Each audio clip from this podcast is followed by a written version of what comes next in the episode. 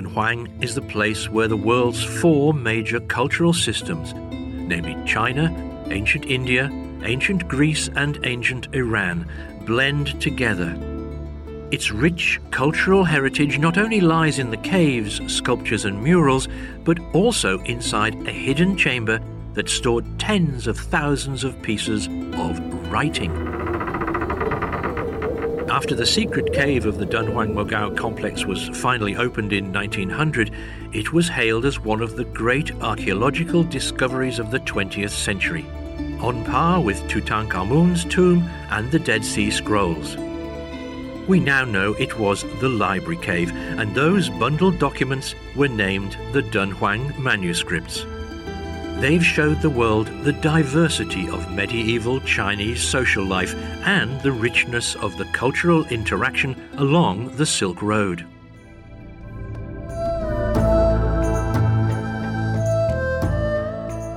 Hello, and welcome to another episode of the Why We Love Dunhuang podcast.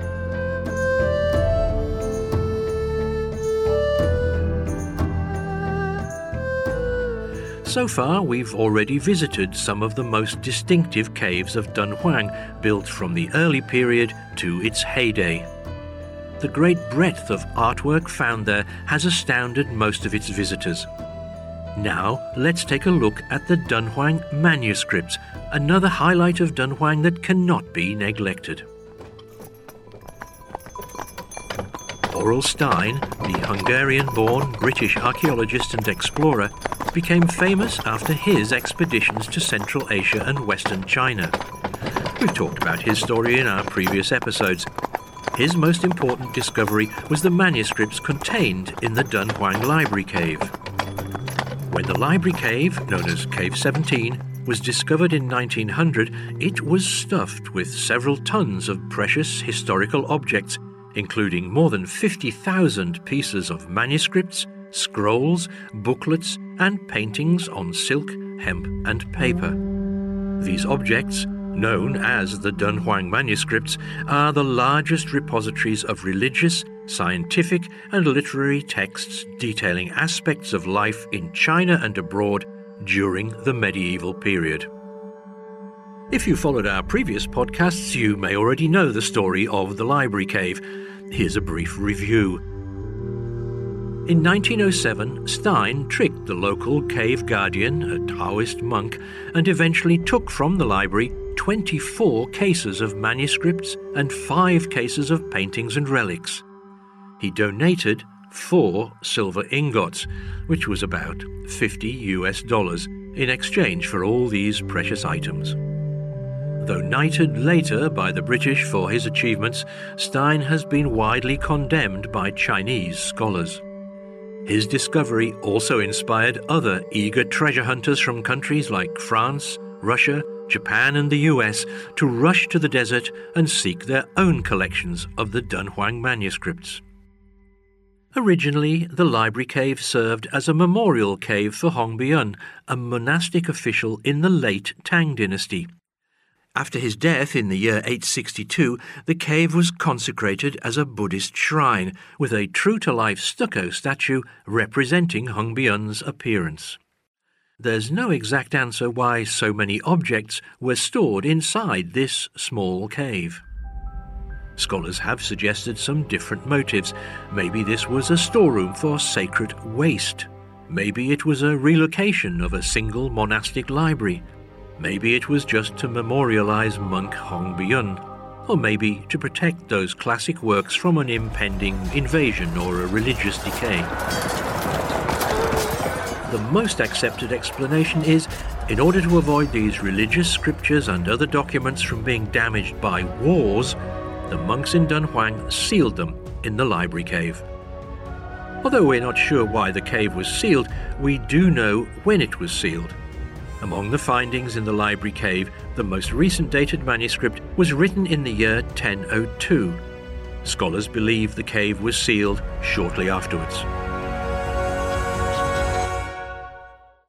In general, traditional Chinese paintings on paper or silk can be preserved under normal conditions for hundreds of years, possibly up to a thousand years at the most.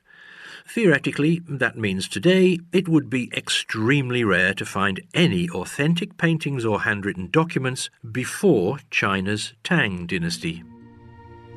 The Dunhuang manuscripts, however, were sealed for more than 800 years before reappearing in 1900 in a cave with a dry, cool, and stable environment. It seems time was halted in the cave, and thousands of documents from as early as the East Han dynasty around AD 200 were found well preserved. We have already discussed how explorers from Europe and around the world came to Dunhuang, emptied the library cave, and travelled back to their own countries to display the treasures they had purloined. Now, the library cave documents are scattered among more than a dozen libraries and museums around the world mainly in the UK, France, Russia, Japan, China, and other places. Given how international the materials from Dunhuang are, scholars have agreed that the study of the Dunhuang manuscripts should be undertaken jointly by all nations. In 1994, the International Dunhuang Project, the IDP, was formed for research and study of the rich Dunhuang heritage. This ambitious digitization program has slowly pushed the Dunhuang cache online, allowing scholars to reconstruct individual documents whose pages might be held by multiple collections and to get a truer sense of its scope. Since then, more and more research papers have been published about the Dunhuang caves and manuscripts. According to statistics published by the IDP, as of July 2022, the following countries hold substantial entries in the IDP database. The United Kingdom's Dunhuang collection is abundant in quantity and rich in type. It has the largest number of artifacts, manuscripts, paintings, textiles, historical pictures, and so forth from Dunhuang, with over 70,000 in total. Among them, more than 47,000 are manuscripts.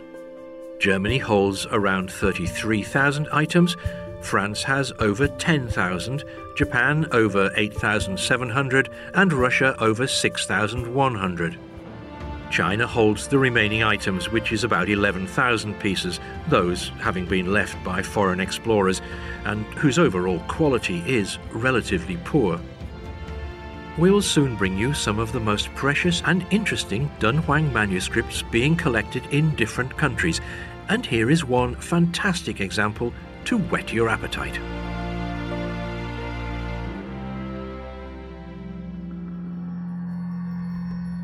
In the British Library, part of Aurel Stein's collection, there is a printed copy of the sacred Buddhist text, the Diamond Sutra. This Tang Dynasty Chinese version of the Diamond Sutra, complete with a beautifully illustrated frontpiece, is the world's earliest dated printed book it was produced on May the 11th, 868. Why is the date so accurate?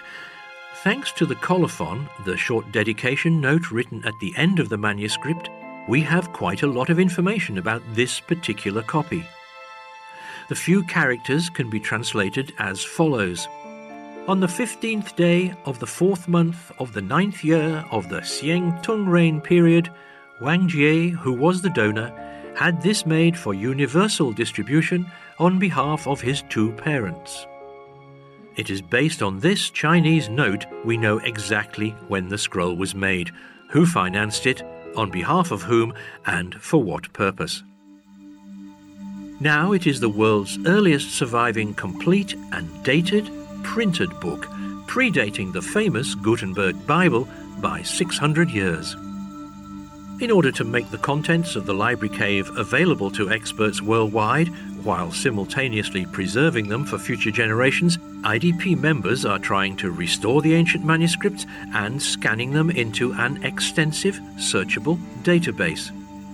According to media reports, in London, the work is conducted in a climate controlled chamber several stories underground where conservators first undo the work of previous generations, removing backings, frames, and patches. Then they encase the documents in a flexible polymer film, which shields the fragments from the environment without causing warping or chemical leaching. Finally, they take high resolution photographs of each document. This is painstaking work indeed. Just the preservation of the oldest printed Diamond Sutra alone took over a thousand man hours. The Diamond Sutra in the British Library is just one example of how valuable the findings of Dunhuang are. In our following episodes, we will continue to explore some breathtaking collections from the Dunhuang manuscripts, along with the stories buried in time.